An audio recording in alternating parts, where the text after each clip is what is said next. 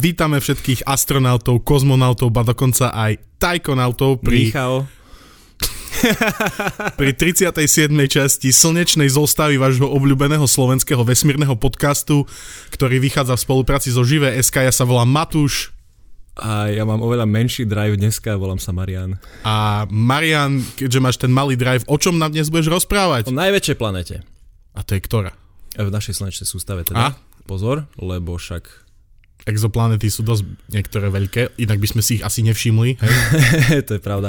Dnes venujeme celú časť Jupiterovi, rímskému bohovi a zároveň planetke, ktorá nie je planetka. je to obrovitánske planetisko. Hneď za pásom asteroidov, prvá planéta, ktorá nie je kamenná a má mnoho krásnych zákutí a zaujímavostí, ktoré budete počuť o pár sekúnd. Neviem sa dočkať na všetky tie uh, zaujímavé fanfekty o červených očiach a pásoch a veciach, ale predtým si dáme čo, Marian? Novinken. Teda, ja by som chcel začať opäť Orionom, teda misiou Artemis 1 a tým, že uh, v nedeľu na počest našej 37. časti pristane v oceáne. Určite to tak je, Marian, však. Jasné, je to kvôli nám. Ja som to vybavoval. Hej, dobre, prestaň hýbať s tým mikrofónom, prosím ťa. NASA už uh, určila, že kedy bude ten uh, live prenos. Uh, mal, by, mal by začať v nedeľu o 11 am ich času, čiže u nás je to vždy plus 6, čiže okolo 5 by mal začať prenos z tohto zostupu do atmosféry a následného pristátia, ktoré by sa malo stať niekde pri pobreží San Diego. Dúfajme, že nie v San Diego. Samotný ten splashdown, alebo to pristatie na mori, uh, by sme mali očakávať okolo 18.40. Uh, takže keď náš podcast počúvate, že hneď ako vyjde, tak by ste akurát mali mať čas zapnúť si živý prenos a byť nadšený a plný očakávaní a všetkého a toto bude asi tá najťažšia časť uh, celej tejto misie, minimálne najnáročnejšie pre tie systémy, ktoré majú zabezpečiť eh, hladký splashdown, hladké pristátie a pri tých vysokých teplotách, ktoré vznikajú pri atmosférickom vstupe do atmosféry z tej mesačnej orbitálnej rýchlosti, ktorá je asi dvakrát taká vysoká ako zemská orbitálna rýchlosť, tak uh, bude tam veľa momentov, keď sa to môže celé uh, pokaziť a my veľmi dúfame, že sa to nestane. Dúfam, že tento šplech nadol bude úspešný. Plesk. Plesk. V polovici septembra nás poteší meteorický roj s názvom Geminidy. Ako už viete podľa názvu, pochádza z... Teda jeho radiant bude v súhvezdí blížencov. Čo je to Radiant, Marian? Radiant je také zdanlivé miesto na oblohu, z ktorého vylietajú, vylieta najväčšie množstvo meteorov. Maximum môžeme očakávať z, v noci z 13. na 14. decembra. V priebehu noci budú toto súhvezdie takmer v podstate nad hlavou, takže bude sa to veľmi dať dobre pozorovať, keď si ľaškaš na zem a nebude ti zima. Trošku to bude kaziť mesiac, ktorý po splne sa bude dostávať do, do poslednej štvrte ale napriek tomu môžeme badať až frekvenciu okolo 100 meteorov za hodinu. Takže, a určite sa oplatí pozerať aj niekoľko nocí pred maximum. Ideálne je to po polnoci, keď je už taká, že ozajstná tma. Super. A teraz, ešte predtým, ako sa dostaneme k hlavnej téme, tak e, musím povedať to, kvôli čomu ste všetci sem prišli. A to je, že dnes máme 37. epizódu a teda je čas na e, ďalší fun fact o prvočíslach. Yeah. A ja by som dneska chcel taký, že prírodný fun fact vám povedať. Mňa to, že veľmi ma to nadchlo, keď som si o tom prečítal a totiž, že cikády, hej, uh, neviem, mm-hmm. či viete, ale cikády, oni keď sa narodia, keď sú v tom larválnom štádiu, tak oni stravia, že až niekoľko rokov pod zemou, hej, skované, až potom vychádzajú, keď sú dovyvinuté a je ten správny čas.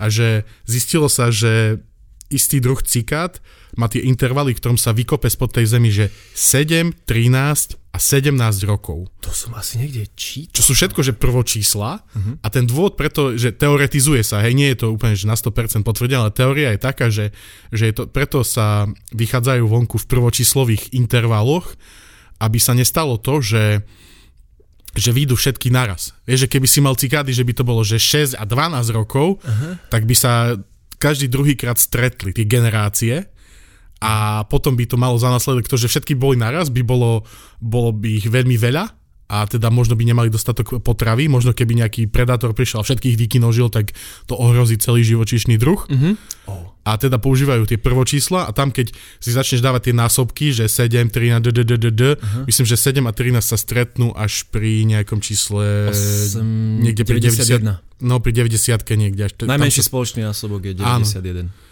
Takže stretnú sa až pri 91 a teda je oveľa menšia šanca, že sa stane nejaký takýto kuriózny prípad, že všetky vyhubia nejaké veľmi hladné, čo je cikády, neviem. No, čokoľvek väčšie. Vtáky? Hej, vtáky možno hlodavce, neviem. Uh-huh.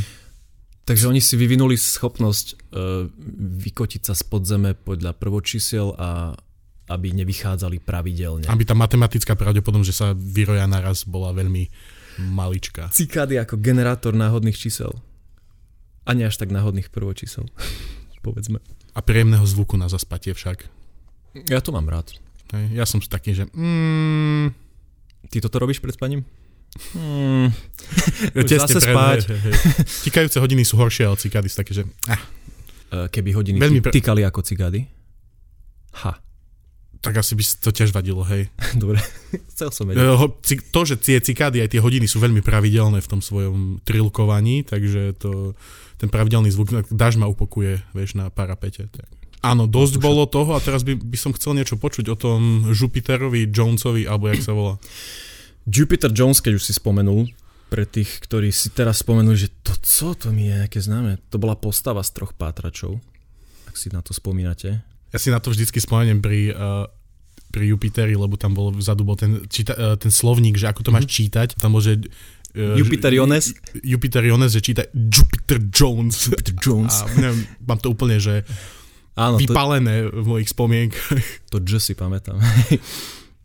No, Jupiterik je naša piata planéta v poradí od Slnka. Doteraz sme sa venovali Merkúru, Venuši, e, Zemi a Marsu a taktiež sme už preliezli cez pásmo planétok. No a sme pri Jupiterovi, ktorý je najväčšia a najhmotnejšia planéta našej slnečnej sústavy. Je pomenovaný, e, teda respektíve pomenovaná po rímskom bohovi Jupiterovi, ktorého volali aj napríklad, že Jovis. E, bol najvyšší starorímsky boh, vládca hromu blesku, klasický ochranca štátu, rodiny, domu a pohostinstva. Čo sa smieš? Ja, ja som si predstavil, že Jovis to nejako nejaké také, že... Také hud meno. Také potom, a hej, hej, ale že... A v krčme ho volali čo, Juso? jo. no, neskôr bol teda stotožnený so starogréckým bohom Diom. Jupiter bol syn Saturna a bohyne Ops, bol Neptúnov brat a man- manžel Juno, e, vládca všetkých bohov, burok bleskov a vládu získal potom, ako porazil svojho otca a zvrhol ho z trónu. Uh, u Rimanov mal Jupiter dokonca, dokonca ešte väčšiu úctu ako Zeus u Grékov. Boli mu aj zasvetené tzv. ídy, dni v mesiaci, na ktoré pripadal spon. Si vedel? Nie. Ani ja. Symbolom planety je také, také znázornenie jeho božského blesku. Vyzerá to ako taká štvorka s takým tým zakrúteným tou prvou čiaročkou zvislou. Jupiter sa chemicky veľmi podobá Slnku a ďalším hviezdám, ale keďže má nízku hmotnosť, tak to nestačí na vytvorenie podmienok, aby tam vznikli termojadrové reakcie a aby sa teda mohol stať hviezdou. Musel by byť aspoň tak 80 krát hmotnejší. Áno, to inak uh, by sme si mohli niekedy spraviť epizódku o tom, že uh, ako by sa v budúcnosti ľudstvo mohlo spraviť z Jupitera, že ďalšiu hviezdu, ktorá by dovolila, teda by zlepšila tú uh, životaschopnosť slnečnej sústavy, aké by sme ju chceli kolonizovať. Myslím, že sme to už spomínali v nejakej niekde sme, epizóde. Niekde sme to už spomínali, ale uh, som si to teraz zase spomenul, tak mm-hmm. som to musel spomenúť, poznáš ma.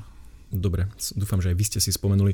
Uh, ako som spomínal, Jupitera volali aj Jovis a preto sa um, tieto planéty, ktoré sú za pásmom astero- asteroidov, volajú aj joviálne planéty. Uh, Teraz ich už voláme, že plynné planéty alebo plynný obor. Tieto joviálne planéty boli akože prvotne že podobné Jupiteru, ale potom ako sme objavili dosť významné odlišnosti, tak tento názov sa už prestal používať. Ale napríklad exoplanéty, ktoré sú podobné Jupiteru, tak tie tiež už môžeme nazvať joviálne, pretože vieme. To, to je inak sranda, že pri týchto bohoch hej, mm-hmm. rímskych a gréckých, že často máš iné skloňovanie, ako máš ten základný tvar, mm-hmm. že máš Zeus a potom je Dio Hej, hej, hej. A tu máš joviálne planéty, aj po anglicky inak povieš, Mhm. že Jupiter, ale nepovieš, ako keď chceš spraviť Jupiter pridávne meno, tak to je Jovian, Jovian, hej, čiže hm, že kde, to, kde to má svoj pôvod, to si musím zistiť. Keď si založíme etymologický podcast, tak sa tomu budeme venovať. No tieto joviálne planety teda nemajú pevný povrch, tak ako planéta, na ktorú sme my zvyknutí. E, Dosahujú obrovské hmotnosti, ale majú nízku hustotu. Zatiaľ čo Jupiter a Saturn sú zložené prevažne z vodíka a helia. Urán a Neptún majú menej týchto plynov a viac vody. Pravdepodobne obsahujú centrálne kamenné jadro, ktoré obklopuje mohutná vrstva vodíka. E, K zloženiu vnútornému sa ešte dostaneme neskôr. Tieto planety majú rozsiahlu atmosféru, e, sú tam aj organické zlúčeniny, majú silné gravitačné a magnetické pole, e, majú extrémne počty mesiacov. Aj Jupiter má prstence, nevie sa to, teda nie je to asi taká bežná znalosť, ale má taký, taký tenučký, e, dáme fotku. A napríklad keď, tuším to bol teraz web, čo ho fotil, tak urobil fotku, neviem či v infračervenom a tam to krásne vidno. Myslím, že hej, áno, áno, to tam musíme určite pridať. Yes. No, teda Jupiter je prvá planéta od Slnka, ktorá nemá pevný povrch. Jeho atmosféra plynule prechádza do plášťa a v tých väčších hĺbkach do jadra. Jupiter strašne rýchlo Hm. rotuje. No. Neviem, či to budeš spomínať neskôr, ale Mhm. tam treba povedať, že, že to, že nemá pevný povrch, to je také, že No také. hej, lebo tam Nie, ten, nie je presne oddelený od atmosféry, dá sa povedať. hej, ale že, Respektíve že od- ten vodík, Mhm. ktorý máš v tom Jupiteri, tak na povrchu je to, hej, vodík, ako ho poznáme v plynom skupenstve, možno Mhm.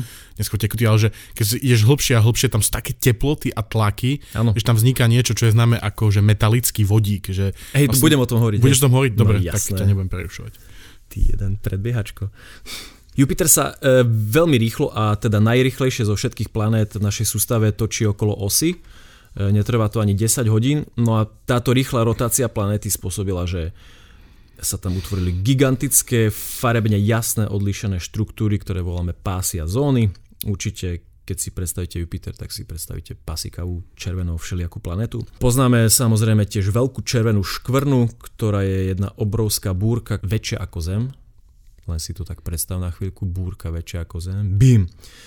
Ja si pamätám, že keď sme boli ešte mladí chlapci, tak, keď sme sledovali tie počty mesiacov Jupitera a Saturna, že o 24, teraz o 36, no Jupiter má že 79 objavených doteraz mesiacov. E, najznámejšie sú tie samozrejme 4 najväčšie, ktoré voláme Galileové mesiace, mm, pretože o nich spravil teda prvý písomný záznam. Bolo to v roku 1610, tieto mesiace sa volajú Európa, Ganymedes, Kalisto a Jo. A jo, E, sú to vlastne prvé nebeské telesa, ktoré boli objavené ďalekohľadom a prvé známe mesiace inej planéty ako Zem.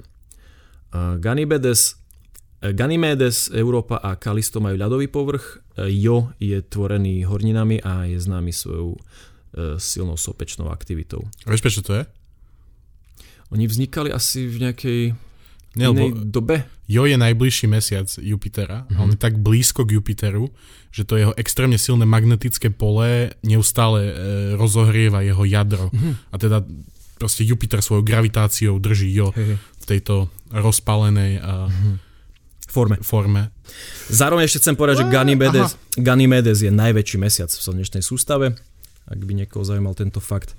Čo sa týka toho pozorovania, my sme spomínali Galilea Galileiho, teda že to spísal v roku 1610, on ich prvýkrát pozoroval v januári 1610, považoval ich najprv za hviezdy, potom zistil, že nejde o hviezdy, ale že sú to telesa, ktoré obiehajú okolo Jupitera.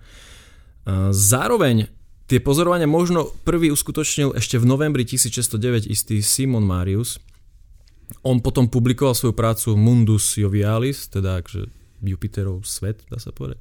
Mhm. Popísal teda tie Jupitera mesiace, prehlásil, že tie 4 mesiace objavil skôr, ako, o niekoľko dní skôr ako Galileo, ten ho objavil z, z, plagiatorstva, že ho kopíroval. Uh, Nemali na to zákony vtedy. No. hej, bez ohľadu na to, uh, že kto to objavil skôr, mená im dá Marius, no a Jo, Európa, Kalisto sú pomenované podľa diových mileniek a Ganymedes e, po diovom obľúbencovi, ktorého vládca spravil na svojom dvore čašníkom.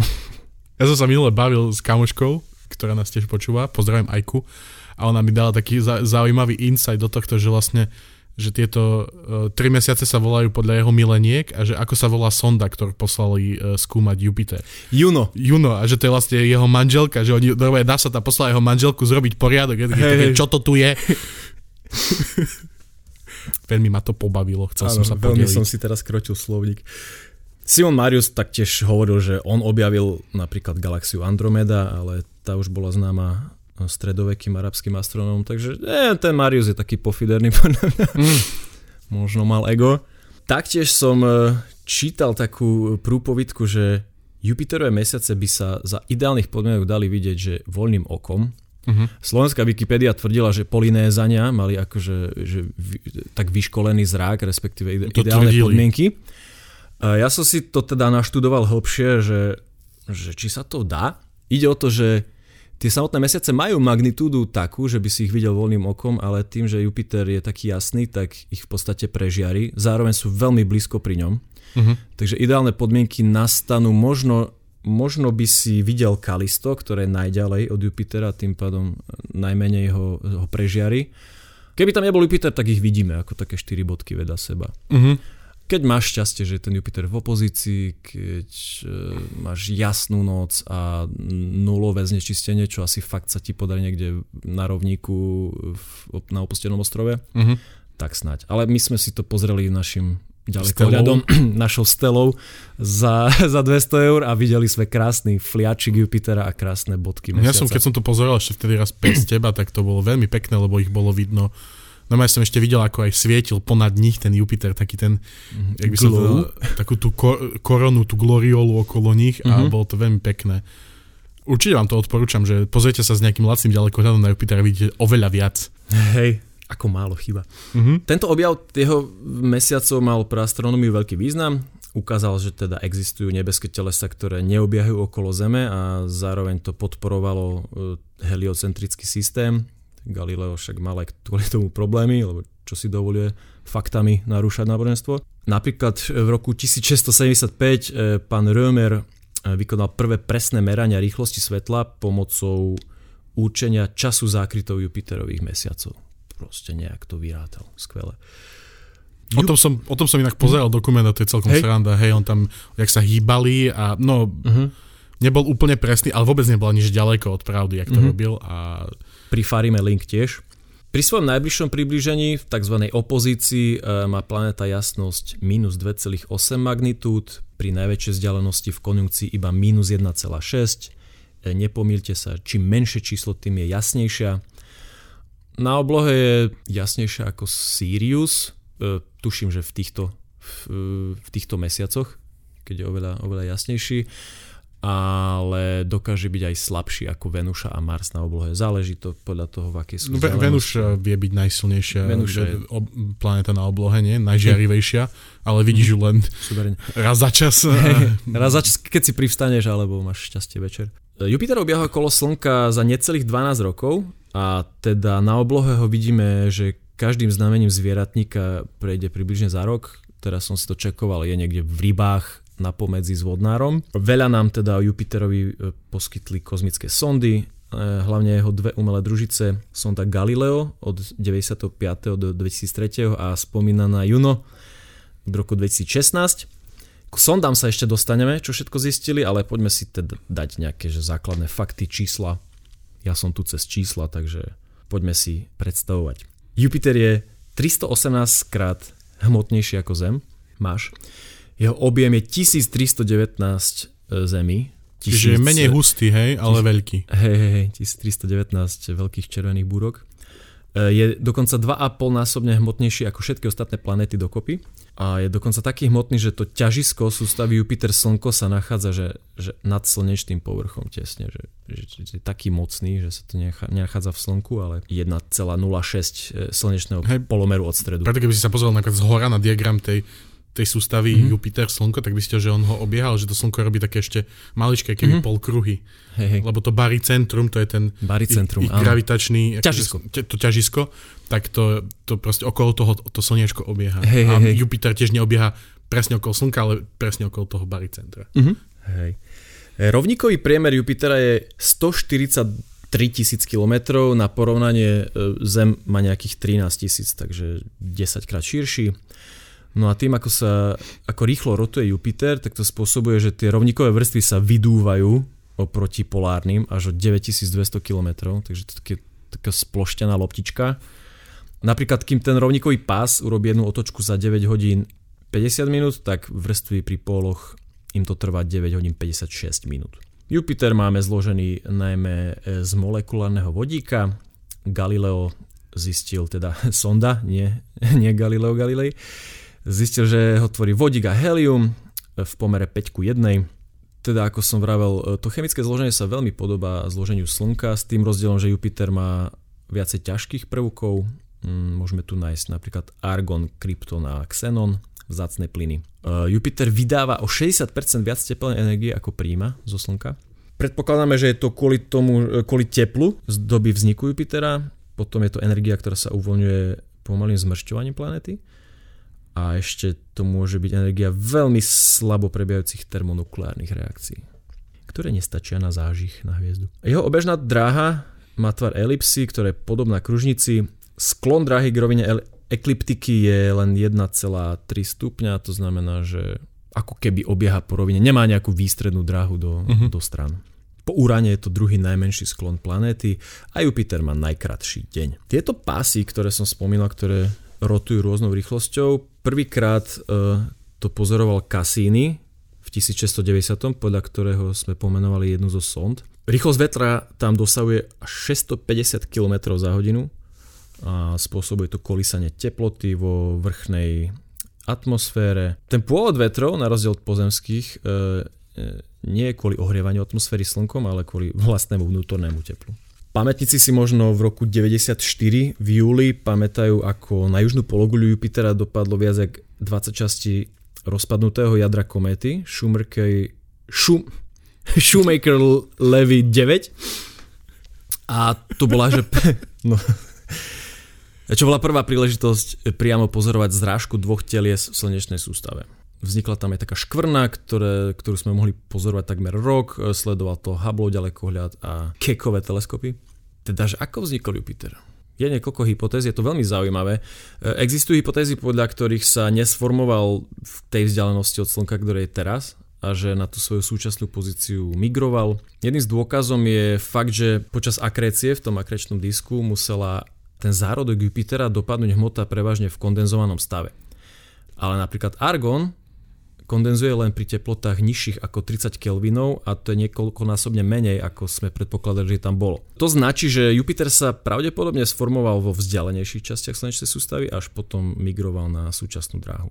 Tiež je teória pán Hernández a pán Ip skúšali, že v ranej histórii slnečnej sústavy sa táto planéta stretávala s miliardami planetok, ktoré putovali od Slnka až do Ortovho oblaku za hranicu slnečnej sústavy. Jupiter spôsobuje, že tie planetky zrýchľovali vďaka tomu, tomu prakovému efektu, uh-huh. ako keď posielame družice okolo planet, aby sa zrýchlili.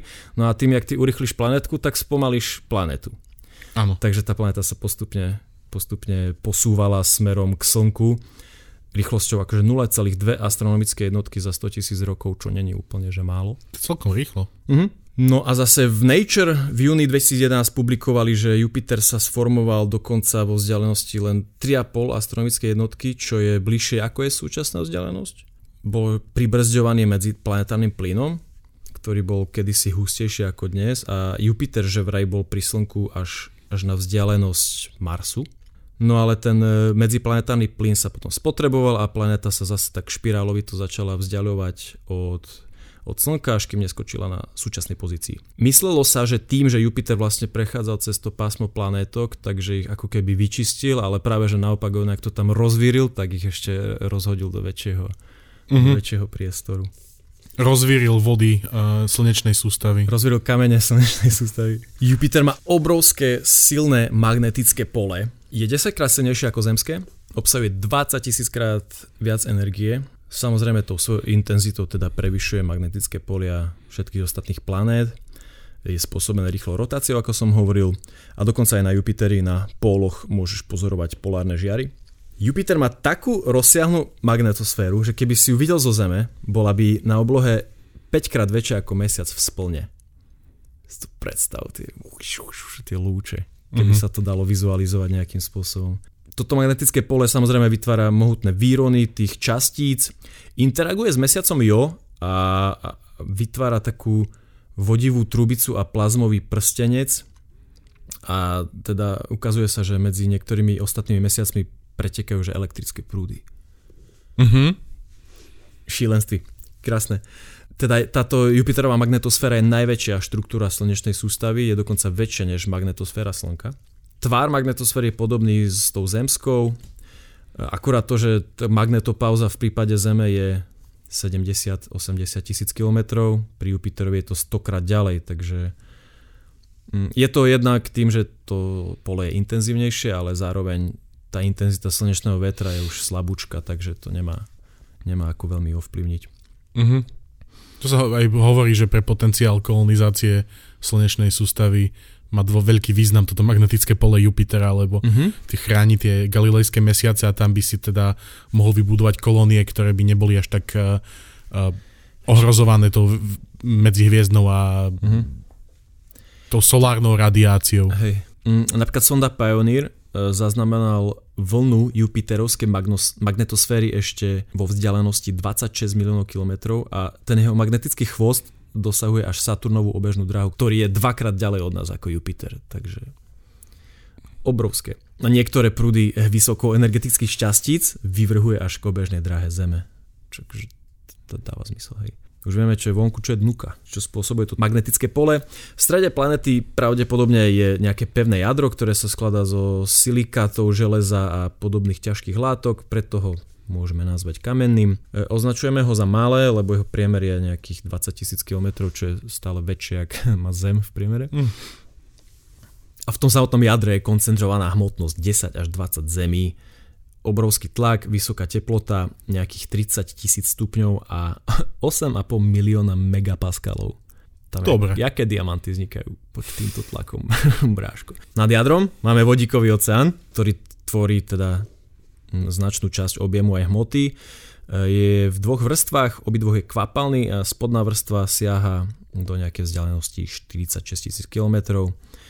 Skladá sa teda z toho kovového kvapalného vodíka, a ktorý teda kvôli tomu veľkému tlaku má, má odtrhnuté elektróny z atomových obalov a má kovové vlastnosti. Chceš ty k tomu ešte niečo detálnejšie povedať? Mal si niečo na mysli? Ja by som k tomu chcel povedať iba to, že to je taký, že sen raketových vedcov, vieš, že metalický vodík. Lebo keby si vedel robiť metalický vodík tu na, na Zemi, tak by si mal, že vodíkové palivo, ktoré by bolo, že extrémne husté a vedel by si ho teda do tej rakety dať oveľa viac, mm-hmm ako vieš dať teraz toho e, vo, redučkého vodíku, ktorý ti aj tak furt uniká z tých mm-hmm. nádrží, mm-hmm. a, ale zostrojiť raketu, ktorá by dokázala udržať ten obrovský tlak a tú teplotu, pri ktorej dokáže uh-huh. existovať uh, metalický vodík, uh, je veľmi náročné, pochopiteľne, hej, musel by si vytvoriť podmienky blízko jadra Jupiteru, hej, aby si... Tak hej, 30 tisíc stupníkov. No, takže, ale je to zaujímavý pohľad na to vec, že kým som si o tomto nečítal, tak som ani si neuvedomoval, že vodík môže existovať v niečom takom, ako je že mm-hmm. kovové skupenstvo. A, a vlastne úplne to dáva zmysel, že v podstate hociaký prvok eh, vie existovať aj v, v tej kovovej alebo tuhej forme, ale musíš dosiahnuť také tlaky a teploty, že, ktoré sú dosahované len málo kedy a málo kde. Hej, vlastne záleží od okolností. Tá druhá vodíková vrstva ona siaha do vzdialenosti 70 tisíc km od stredu. Tam je už klasický kvapalný molekulárny vodík, ktorý tvorí ako keby povrch planéty. Teplota od oblakov smerom ku stredu rastie, na vrcholoch mračien máš minus 160. Už 60 km hlbšie je približne teplota ako na Zemi a ideš kúsok hlbšie a už to je na okolo 100 stupňov bodvaru. Takže kafičko si tam nezrobíš. No ako som spomínal, Jupiter má podobne ako Saturn, Uran a Neptún sústavu prstencov. Od nás sa to akože veľmi ťažko pozorovalo, objavila ich až sonda Voyager 1 a ešte nezávislo od nej aj observatórium na Mauna Kea na Havaji v roku 79. Ešte jedna zaujímavá vec je sú skupiny planétek Trojania, ktorí objahujú okolo Slnka v približne rovnaké vzdialenosti zvierajú s planetou a slnkou 60 stupňový uhol a tebe už napovedá, že to budú libračné body, ano. Lagrangeové. a, ktoré sú teda dlhodobo stabilné. E, prvým objaveným trojanom bola planetka 588 Achilles, ktorá má priemer slabúčkých 135 km. No a v 2009 sme mali klasifikovaných 3183 trojanov. Pôvodné teórie predpokladali, že telesa Jupiter na tieto pozícia zachytil, ale štúdie ukázali, že oni tam už boli v záverečných štádiách formovania slnečnej sústavy, takže taká, taká rodinka. Keď vidíš taký skúsim to pohľadať, neviem, či to nájdem, ale že je, je, videl som raz taký, takú vizualizáciu toho Jupitera, ako mm-hmm. obieha, ako tlačí pred sebou jednu Aha. skupinu tých trojanov a druhá sa za ním áno, áno. proste ide v závese. Lebo to sú Hej. tie trojské asteroidy, alebo meteor, alebo jak by som ich nazval. Planétky. Planétky, alebo také. telieska. Mm-hmm. Tak uh, oni sú preto stále na tých svojich miestach, lebo oni sa nachádzajú na L4 a L5, mm-hmm. týchto libračných bodoch ktoré sú na rozdiel od tých L1, L2 a L3 veľmi stabilné, že tam už keď niečo spadne, tak to tam je, to tam je držané tými gravitačným mhm. pôsobením. Dá sa povedať, že tá L2, 3 sú ako keby jamy a tie ostatné sú ako kopce? Nie, že Viem, L, že si to ľudia nevedia L1, predstaviť, ale... L2, L3 to je ako keby si mal guličku, ktorú máš na špicatom no, to som sa vršku. Pýtal, Áno. A ona tam vie byť relatívne stabilná, ale ty musíš stále korigovať, aby nespadla. Z boku, hej. Hej, a L4 a L5 to je ako keby si mal... Jamu. Uh, nie, ja si predstav si skôr nejakú kalderu, uh, teda... Údolie? Uh, máš, uh, máš sopku a tam má t- tú svoj prehlbenie na vrchu, z ktorej niekedy... Aha. Čiže to také jak, jak jamka na vrchu jamka. tej sopky. Čiže uh-huh. tak si to predstav, že do tej jamky oni spadnú uh-huh. a mhm. potom ty už musíš... Hej, vyvinúť silu, aby si to odtiaľ dostal. to vytlačil odtiaľ von. Hej, na rozdiel od tých L1, L2, L3, uh-huh. kde to balancuješ na nejakom špici, uh-huh. kde to musíš stále nejakú energiu tomu dávať, aby si to udržal, tak tu nám musíš to proste vytisnúť odtiaľ Energiu von. dať, aby odišla. Áno. Hej. Áno, a v, v skupine pred Jupiterom teda je ich známych o 443 viac ako za ním, tak tlačí pred sebou e, väčšie bremeno ako ťaha. Úplne ako... Marian, teraz mi povedz, úplne mi napadlo random fun fact, neviem si spomenúť, ako, ako sa volá ten strongman z Košic? Barbarič? Áno.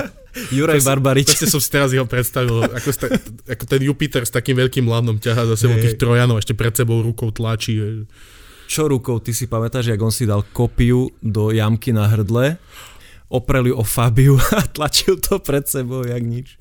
Nejakým zázrakom presne som si to teraz vybavil, toto, čo si povedal, pamätám si to, hej. Ja verím, že aj naši poslucháči, ktorí zažili 90. roky, si to budú pamätať, ale... Možno nás počúvaj samotný Juro uh, Barbarič. Takže... A teraz mi povedz, že zomrel. Ja dúfam, že nie. Ja dúfam, že... A on musí byť nesmrteľný. Tak... Uh minimálne ako Jupiter. Uh, som sa povedať, vráťme sa späť na Zem, ale kamarát. Zo Zeme práve ten Jupiter e, navštívilo niekoľko družíc, bolo to 8 výskumných sond, 6 z nich iba len tak preletelo, zakývalo čau čau, dve sa stali jeho umelými družicami. Ako prvý e, preletel Pioneer 10, bolo to v decembri 73, Pioneer 11 ho nasledoval o rok neskôr. Oni získali data o magnetosfére a získali niekoľko fotografií s nízkym rozlišením, lebo však bol rok 73. No potom prišli Voyager, Voyager jednotka preletel v marci 79, o, najbližšie sa priblížil na nejakých 280 tisíc kilometrov, robil fotografický rádiový prieskum no a poslali asi 15 tisíc fotiek Jupitera a mesiacov. Ten istý rok preletel Voyager 2, poslal asi 18 tisíc fotografií. Sledoval veľkú červenú škvrnu a zistili, že to je vlastne komplex niekoľkých búrok okolo jednej obrovskej a posúva sa ľavotočivým smerom, keby ťa to zaujímalo. A na tých fotografiách e, rozpoznali sme ďalšie menšie búrky, ktoré, ktoré teda ukázali atmosféru ako dynamický celok, ktorý dodnes nevieme, že úplne konkrétne popísať, že čo sa tam deje, bráško. Akože, kámo, to Zober si, že stále nemáme dokonalý model zemskej atmosféry a teraz vytvor model tohto ob- monštra a te- tej obrovskej atmosféry, ktorá ho obklopuje. Wow. No, vďaka Voyagerom sme si zlepšili vedomosti o tých štyroch najväčších mesiacoch, zaznamali sme teda tie Jupiterové prstence, získali sme detailnejšie zábery a obe sondy využili túto gravitáciu, aby ich urýchlil smerom k Saturnu, e, ktorý bol ďalším cieľom. Potom tu máme sondu Galileo, ktorú sme naviedli na obežnú dráhu v roku 1995. Ona vypustila na Jupiter atmosférickú sondu a uskutočnila niekoľko preletov okolo všetkých mesiacov. Orbitálna časť fungovala viac ako 7 rokov, čo bol viac než 8 násobok je pôvodne plánovanej životnosti, takže tieto stroje tak fungujú, kámo. tak do toho sa, do toho sa dá toľko detailov, všetko sa tam vyumelkuje, takže... Si všimne, ako, ako vždy podceňujeme tú životnosť tých strojov a oni to prekonávajú násobne, to je skvelé. A ja si myslím, že to musia často aj tí ľudia, čo to robia, veľmi podceniť. Sú do toho naliaté milióny a milióny a... Asi je, aj stovky. Stále je lepšie, keď to do, dopadne lepšie, ako keby to malo mm-hmm. dopadnúť horšie. E, sonda Galileo sa tiež stala svetkom dopadu komety Shoemaker-Levy 9. No a 21. septembra 2003 sa misia skončila s horením vo vyšších vrstvách Jupiterovej atmosféry, kam ju naviedli zámerne, aby nekontaminovala mesiace. Takisto tu máme ďalšiu e, klasickú sondu Cassini, ktorá na ceste k Saturnu obletela okolo Jupitera v 2000, poskytla nejaké snímky, mapovala tú oblačnú vrstvu atmosféry, e, vytvorila trojrozmernú mapu, meteorológiu, mapovala tie polárne žiary, snímkovala tieto známe satelity Jupitera a hľadala ďalších, ďalšie neznáme mesiace, ktorých je teda 1 500 pravdepodobne. A 15. septembra 2017, e, mnohí si to pamätajú, zanikla 1528 km nad vrcholkami oblakov Saturnu a stala sa prvým človekom vyrobeným objektom, ktorý sme navedli do atmosféry Saturna a tiež ľudským objektom zaniknutým zatiaľ najväčšej vzdialenosti od miesta vzniku. Ja som to pozeral naživo, mm. tam bola to sobota. Však super, však poslúžila a umrela, tak jak sa patrí. Možno by sme mali ešte dať ten kontext tomu, že prečo to necháme zhorieť v tej atmosfére. Aby si Jupitera. nekontaminoval prípadne uh, nejaký život, ktorý Hej, sa môže vieme, nachádzať že, na mesiacoch. Vieme, že na Jupiteri a na Saturne priamo na tej planete s vysokou pravdepodobnosťou nič nežije, aspoň nič, čo by sme my považovali za život, ale na tých mesiacoch možno dá, čo by mohlo byť. A... Z tých sond už nič neostalo a... v tých atmosférach. A tá sonda tiež, áno, nič nie nezostane, ale zase čo, ak sa toho chytil Fero, keď to už išli vypúšťať a nechal tam trošku masnoty zo svojho prsta, vieš. A Zase by, Slovák. A, a tá masnota a tá masnota by prežila aj ten atmosférický vstup na uh-huh. Ganymedes, hej, alebo kam uh-huh. a tam proste nejaký život, že? Hm, a do toho proste férové DNA, že konec. Disaster. Ďalšia sonda, ktorá si užila prelet okolo Jupitera v 2007 to bol New Horizons, ktorá smerovala k Plutovi, k Plute? Plutu. Plutovi. Plutu, á, dobre. To nie ten pes. Ja viem. Plute mi tiež nedávalo zmysel. E, k Plutu. Plutem na teba. Hej. Sonda snímkovala planetu pravidelne, skúmala vlastnosti medziplanetárneho prostredia, magnetosféru, mesiačiky Elara a Himalia. E, obrázky z New Horizons e, ukazovali atmosféru, ktorá sa líšila od toho, čo videl, videl Cassini a Galileo. Tie rovníkové a južné oblasti vrátane červenej škvrny pôsobili pokojnejšie, atmosféra bola čistejšia, teda sonda minula Jupiter v vzdialenosti asi 2,3 km, milióna kilometrov. No a opäť vďaka gravitácii Jupitera sme ju postrčili rýchlejšou cestou k Plutu. No a máme tu manželku Jupitera, Juno, e, ktorá odštartovala v roku 2011, k Jupiteru sa dostala 2016, za tých 5 rokov si mohla premyslieť, čo mu povie. E, na rozdiel od Galilea, táto sonda Juno prechádzala ponad Jupiterové póly a tú dráhu navrhli tak, aby sonda postupne e, prešla všetky geografické dĺžky a šírky a zároveň, aby sa nikdy nedostala do jej tieňa. Vďaka tej výstrednej eliptickej dráhe sa dostane k Jupiterovi na blízkosť až 4800 km. Uh, meria kyslík, dusík, pozoruje vodu, čpavok, uh, mapuje gravitačné magnetické pole, meria distribúciu častíc a všetko toto, čo zabudnete o 4 sekundy. V 2017 e, sme teda odhalili prvé poznatky. Podľa nich sú póly Jupitera pokryté nahromadenými búrkami rozmerov Zeme. Predstav si ten bordel. Sa nazberkalo. Hej. A ukázalo sa, že magnetické pole je ešte silnejšie a nepravidelnejšie, než, než sme dovtedy predpokladali. E, v 24. by sa sonda mala dvakrát stretnúť s mesiacom Jo a študovať jeho vulkanizmus tá, že budú bomby. No a čo sa týka budúcnosti, máme tu prieskumník, ktorý sa volá uh, JUICE, teda Jupiter Icy Moons, skratka. Uh, je to medziplanetárna loď, teda vyvíjajú Európska vesmírna agentúra v spolupráci s Airbusom.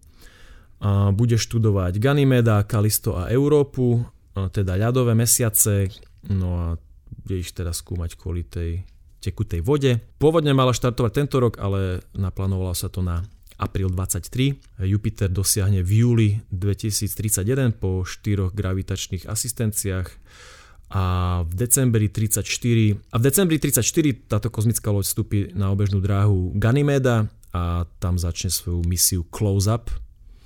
Jak by si to preložil? Zblízka? Priblíženie? Priblíženie. Stane sa prvou kozmickou loďou na obežnej dráhe iného mesiaca, ako je mesiac Zeme. Mm, No. Čiže ona vlastne bude sa dostane Obiehať na stabilnú, Hej, hej. obilnú, uh, dostane Obi- sa na stabilnú obežnú drahu okolo Ganymeda, hej? Tak je. A OK. Veľmi pekné, Marian. To, by, to bolo všetko, čo si nám dnes chcel povedať k tomu Jupiteru? Hej, ja by som sa možno ešte niekedy v budúcnosti podrobnejšie povenoval jeho mesiacom, štyrom. Uh-huh, týmto Milenkám a Hej. Čašníkovi. to je úplne krásne kombo. To ste aj kuchár Čašník. uh, bolo to super, Marian, veľmi pekne ti ďakujem. Ja by som vám dal, chcel dať do pozornosti, že už v ďalšej epizóde budeme mať uh, druhú časť nášho čitateľského Hej. klubu. To stíham čítať? A dúfajme, že áno, Marian, priam to prehodíme až na Vianoce. Mhm. A budeme My sme vám čítať... to tuším zabudli napísať do článku a, a na, na Facebook a na Instagram, ale áno, platí to, že Ale v epizóde čítame to bolo. Čítame Izáka Asimova knihu Oceľové jaskyne, Caves of Steel, Case of Steel, takže už by si mi, mi ju mohol požičať. vybavíme to, neboj sa. Dohodnuté. Kúknete si to aj vy a ak chcete teda počúvať naše žvanenie o tejto knihe a mať z toho niečo viac, e, teda tým, že ste to čítali tiež, tak to bude pre vás lepšie a ak nie, tak e, si to pustíte na miesto vianočnej rozprávky ruskej nejakej. Áno. A prajeme vám pekný zvyšok týždňa, teda je to v nedeľu, takže začiatok. Pekný zvyšok čohokoľvek, čo Áno. práve sa vám deje v živote. Mm, pozerajte Geminidy z 13. na 14. decembra a kľudne aj iné noci okolo toho. Ďakujeme vám za vašu pozornosť, ja som bol Matúš. Ja som bol Marian a dúfam, že ste mali bohatého Mikuláša. Čaute.